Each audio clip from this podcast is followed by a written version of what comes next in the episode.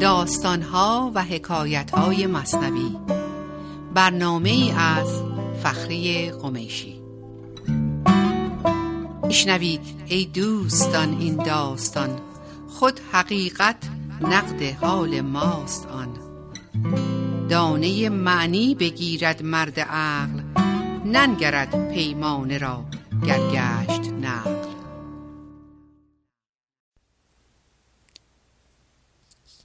با سلام و درود فراوان. فخری قمشی هستم با داستان دیگری از داستانهای مصنوی معنوی.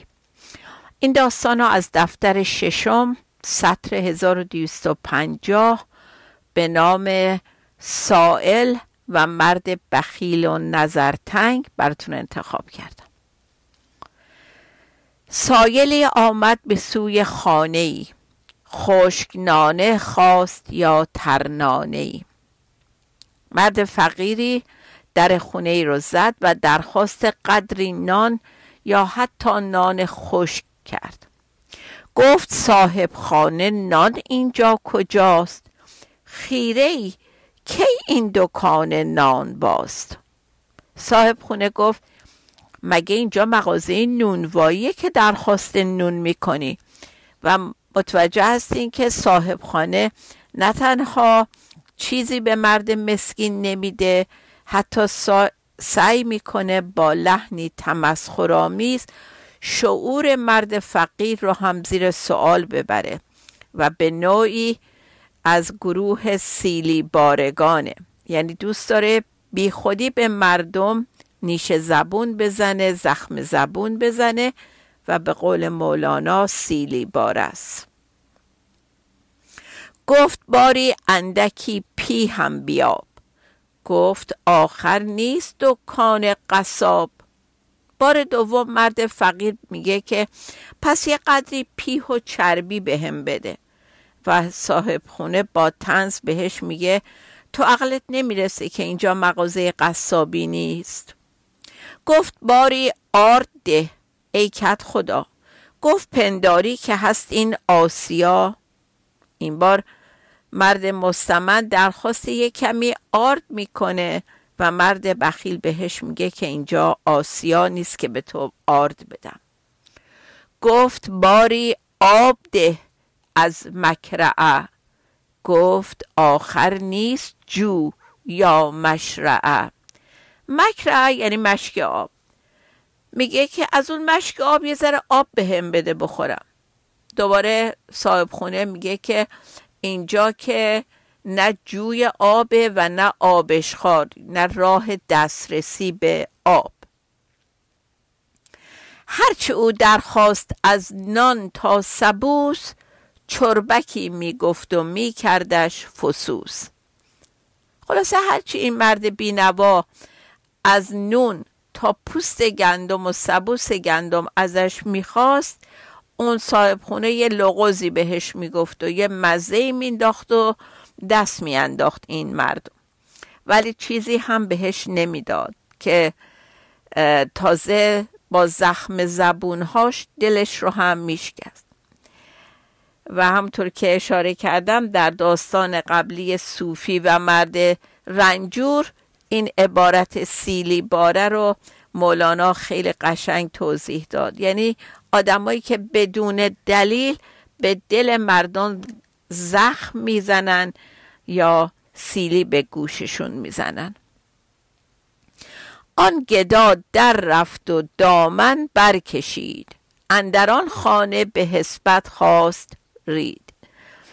گدا که اینو می‌بینه وارد حیات میشه و دامن لباسش رو می‌زنه بالا و تظاهر می‌کنه یک شکلی به خودش می‌گیره تظاهر می‌کنه که می‌خواد بشینه تو حیات و خودش رو خلاص کنه.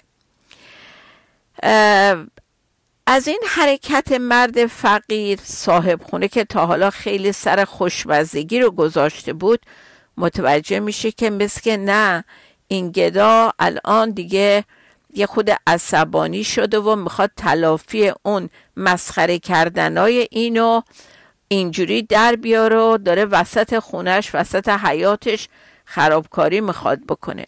گفت هی هی گفت تن زن ای دوژم که در این ویرانه خود فارغ کنم. صابخونه بهش میگه هی هی چیکار می‌خوای بکنی؟ و مرد گدا میگه ساکت باش ساکت باش. ای بدبخت ای نکبت. دوژم یعنی خیلی نکبت بدبخت. میگه ساکت باش ای بدبخت ای نکبت. باید من تو این خرابه خودم رو خالی کنم. خب قدیم اینجور بود دیگه تو معابر عمومی یا اینا که توالت عمومی نبود جایی نبود که مردم برن. در نتیجه اگر کسی مجبور به این کار می‌شد یه دیوار خرابه یه جای مخروبه پیدا می‌کرد و خودش رو راحت می‌کرد. و اینجا گدا داره همین کارو می‌کنه. و این خونه که هیچ اثری از زندگی درش نیست و خرابه ای هستش به نظر این گدا این داره همون کارو نشون میده که می‌خواد بکنه. و این بیت واقعا بسیار زیبا گفته مولانا که میفرماید چون در اینجا نیست وجه زیستن چون اینجا هیچ اثری از زندگی و آبادانی و زندگی کردن نیست در چنین خانه بباید ریستن که از همون فعل میاد. میگه اینجا که هیچ اثری از زنده بودن و آبادانی و هیچ رفاهی نیست. پس خراب است دیگه. تو خرابه هم مردم میرن کارشون رو می‌کنن. اینجا بایستی من خودم رو خلاص کنم راحت کنم. و ببینین که خیلی داستان ساده و به ظاهر خندهداری رو عنوان می‌کنه مولانا در اینجا. ولی یک وجه فوقالعاده عمیق درش هست و اون اینه که درون آدمایی که پر از خصاست خباست بخیل بودن با زندگی همسون نبودن درون اینا خراب است. و کلمه سرگینزار رو اینجا مولانا به کار می‌بره. میگه که مثل جایی که فقط باید درش کسافت ریخت و اینجا درون این آدما پر از تعفنه. بوی تعفن درش میاد و ظاهرشون مثل آدمه ولی درونشون سرگینزاره. به عوض اینکه لالزار باشه درونشون سرگینزاره.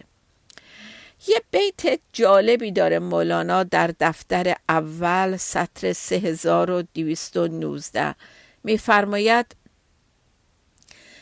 در تک جو هست سرگین ای فتا. گرچه جو صافی نماید مر تو را. میگه فتا که می‌دونی یعنی جوون ای آدم. میگه ته جوب ها بعضی جوب ها پر از مدفوع و فضولات و سرگینه. هرچند که ظاهر جو آب صاف اون بالا داره رد میشه. ولی تهش پر از مدفوع و سرگین. فقط کافیه یه تکونش بدیم. همین که دست ببرید تو این آب جوب و این آب جوب تکون بخوره اون فضولات و مدفوعی که ته جوب ته نشین شده بالا میاد و خودشون نشون میده. دقیقا الان اینجا حال این صاحب خونه که ظاهر آدا آراسته و آدم نمایی داشت با این چند تا سوال خودشون نشون داد. یعنی اون خصاست باطنیش اون تنگ نظریش اون کس آدم سیلی باره بود. این فقیر که بهش بدی نکرده بود. ولی این با این حرفهای نیشدارش و حماقت گرفت به حماقت گرفتن این مرد گرسنه اون درونشو نشون داد. اون چیزهایی که ته جو اون فضولاتی که ته جوی درونش نشسته بود بالا اومد و خودشو نشون داد. و علا رقم ظاهرش که شبیه آدم بود درونش پر از بدی بود. قبل از اینکه بخوایم یه بریکی بگیریم فقط به این نکته اشاره کنم که وقتی مولانا یه همچین داستانی را مطرح می‌کنه مستقیما داره به ما میگه نگاه کن به درون خودت نگاه کن. ببین اصلا فلسفه وجودت چیه؟ برای چی اینجا آمدی؟ اون دو سه بیت معروف رو می‌شناسین همه و بلدین.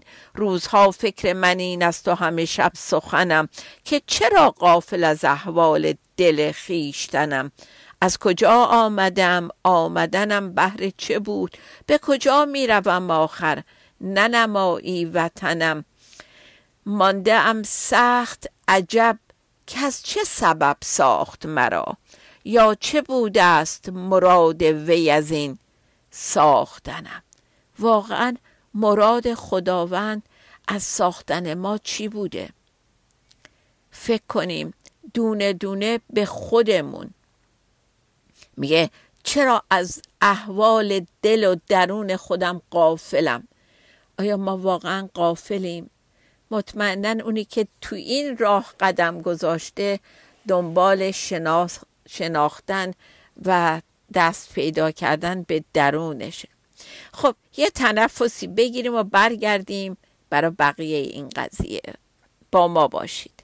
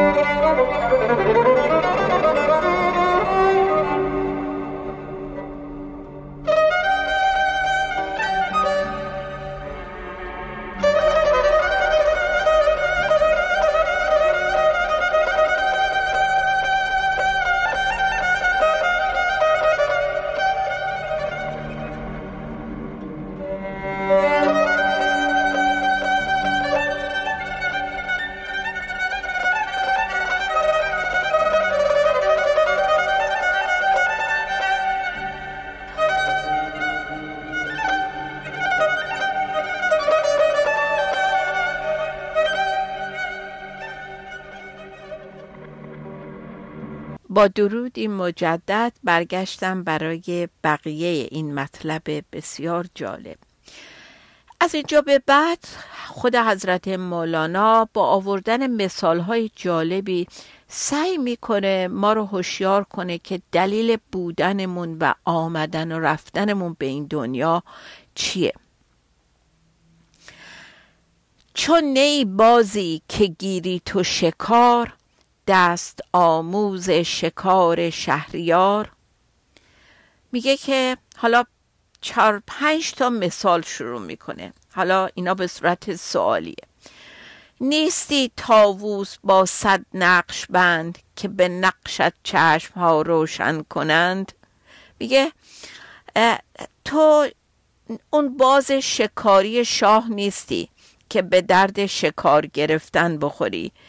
و یا انقدر ارج و قرب داشته باشی که جات روی دست شاه باشه و دست پرورده شاه و دست آموز شاه باشی.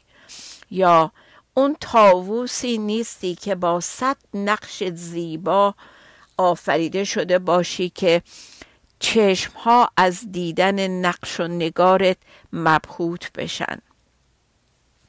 همنه توتی که چون قندت دهند گوش سوی گفت شیرینت نهند. توتی هم نیستی که وقتی قند بهت بدن اونقدر حرفای قشنگ بزنی که گوش جانها رو نوازش بکنی و دل مردمان رو شاد بکنی. و باز اینا همه کنایه هست از سخنان شیرین و شادی آفرین بزرگان راه عشق. این مثال هایی رو که از پرندگان داره می‌زنه و حیوانات دلیل بر اینه که هر کدوم اینها می‌تونن نماینده یک عارف به حضور رسیده باشند همنه بلبل که عاشقوار زار خوش به نالی در چمن یا لالزار بلبل عاشق از عشق معشوق آنچنان در لالزارها آواز حزین سر میده که وفاداری خودش رو با عاشق به گوش جهان برسونه. و باز این حکایت عاشقان بالله که از دوری معشوق مینالن و می‌خونن. همنه هدهد که پیکی ها کنی نه چو لک لک که وطن بالا کنی. باز مثال دیگه از هدهد میاره. میگه هدهدم نیستی که امانتدار پیغام ها باشی. چون هدهد امین بود و پیغام آور رسولان بود پیغام آور سلیمان بود. لک لک هم نیستی. که چرا لک لک در بلند بلند ترین جاها میره خونه می‌سازه. جایی که باز همه اونهایی که در راه به حضور رسیدن هستن تلاششون اینه تا اونجا که ممکنه بالا بپرن و از این زمین خاکی دور بشن و نزدیکتر باشن به اون حقیقت والا. اتار در رابطه با هدهد یه شعر قشنگ داره. میفرماید مرحبا ای هدهد هادی شده. در حقیقت پیک هر وادی شده. باز اینجا هم شیخ عطار اشاره می‌کنه به مقام هدهد و تمام اولیاء الله که هدهد هستند اینا کاری کردن که نشون دادن امانتدار و پیک قابل اعتمادی هستند که پیغام خدا رو به ما برسونن. خلاصه بعد از این پنج سوال که مولانا مطرح می‌کنه در آخر سر میفرماید در چه کاری تو؟ بهر چت خرند؟ تو چه مرغی و تو را با چه خورند؟ میگه که شبیه هیچ کدوم از اون پنج تا مرغ بالا که اسم بردم تو نیستی. پس برای چی باید مردم پول بدن تو رو بخرن؟ پول بدن توتی بخرن؟ پول بدن بلبل بخرن؟ تو که این کارا ازت بر نمیاد. ارزش خریدن نداری. و قابل خوردن هم نیستی. تو چه مرغی هستی؟ تو رو با چی باید بخورن؟ یعنی به درد هیچ چی نمی‌خوری. ای آدمی که اینجا در واقع حالا داره اون صاحب خونه رو به یاد ما میاره دیگه. این آدم به درد هیچی نمیخور نه یه آبی از دستش میریخت برای رفع تشنگی. یا نه یه نون خشکی داشت که شکمی رو سیر کنه. داره اینجا حالا این مثال ها رو میاره که ما برای چی اینجاییم؟ چی کار از دستمون برمیاد؟ قرار ما اینجا چی کار کنیم؟ بعد از این مولانا دوباره خیلی قشنگ میگه که زین دکان با مکاسان برترا تا دکان فضل کلا اشترا یا تا دکان فضل کلا اشترا مکاس مکاس هم تلفظ میشه. یعنی می‌تونیم هم با فتحه هم با کسره اینو بخونیم. وقتی با کسره بخونیم مکاس یعنی چونه زدن. و وقتی با فتحه بخونیم مکاس یعنی باجگیر که در هر دوی این معنی ها اینجا ما می‌تونیم منظور مولانا رو به دست بیاریم. هر دو وجه اینجا جایزه و قابل استفاده است. میگه که این دنیا داره اصلا حالا راجع به این دنیا صحبت می‌کنه و وجود ما توی این دنیا. توی این دنیا پر هست از یا چانه زنندگان یا باجگیرها. تو وقتی هر متاعی داری تو این بازار دنیا می‌خوای بذاری اینایی که دور تو جمع میشن یا اهل چونه زدنن می‌خوان به ارزونترین و ناچیزترین قیمت از تو بخرن یا اصلا نمی‌خوان بخرن باجگیرن می‌خوان به رایگان از دست تو در بیارن. ولی تو این بازار یه خریداری هست که میگه خود خداست. الله اشترا. خود خدا بهترین خریداره. چرا؟ برای اینکه ما یه متاعی داریم بسیار بد و ناقابل. اون متاع بد و ناقابلمون که باید زود از شرش خلاص بشیم و ردش کنیم دیگه الان همه می‌دونیم چیه. اون همون من ذهنی ماست. اون ذهن فریبکار و دقلکار ما هستش. خودش دوتا بیت خیلی قشنگ میاره اینجا مولانا. میگه کاله که هیچ خلقش ننگرید یعنی بهش نگاه نکرد کاله یعنی متا کاله که هیچ خلقش ننگرید. هیچ کس نگاه این کاله نمی کرد از خلاقت. چرا نگاش نمی‌کردن؟ از کهنگی. کاله که هیچ خلقش ننگرید از خلاقت آن کریم آن را خرید. این خلاقت تو مصرع دومه ولی در واقع مال دنباله مصرع اوله. آن کریم آن را خرید. یه جنسی داریم ما بسیار بی ارزش کهنه. هیچ کس حاضر نیست نگاشم بکنه. ولی یه نفر خریدارشه. اونم خود اون خدای کریمه. هیچ قلبی پیش او مردود نیست. این قلب یعنی تقلبی. هیچ کالای تقلبی پیش او مردود نیست. مردود یعنی رد ردش نمی‌کنه. دورش نمیندازه. زان که قصدش از خریدن سود نیست. همه مردم می‌خوان موقعی که چیزی می‌خرن یه سودی گیرشون بیاد خدا تنها خریداریه که وقتی یه چیزی رو بخواد بخره به تنها چیزی که فکر نمی‌کنه سود و ضرر اونه. اصلا براش نیست این سود داره براش نداره. احتیاج به سود ما نداره. بنابراین اونو می‌خره. پس چیکار کنیم؟ اون خصوصیات بدمونو که هیچ کس نگاش نمی‌کنه که مال من ذهنیمونه. بذاریم زمین بذاریم پیش خود خدا. بگیم خودت بیا اینو بخر ببر. از من دورش کن شر اینو از من بکن. و بدون چون و چرا خدا موقعی که ما آماده رد کردن این جنس بدمون باشیم میاد می‌خره می‌بره. ولی سه بیت جالب از دفتر چهارم دارم براتون که باز معنی اومدن و رفتن ما رو تو این دنیا باز می‌کنه که ما چجوری میاییم و چجوری میریم. از دفتر چهارم سطر 2377 گاو در بغداد آید ناگهان. بگذرد او زین سران تا آن سران. از همه عیش و خوشی ها و مزه او نبیند جز که قشر خربزه. که بود افتاده بر ره یا هشیش لایق سیران گاوی یا خریش. بغداد نماد فضای حضوره و در قدیم شهر بسیار آبادی بوده پر از چیزهای خوب و دیدنی. میگه یه گاوی وارد شهر بغداد میشه و از این سر شهر وارد میشه از اون سر شهر میره بیرون.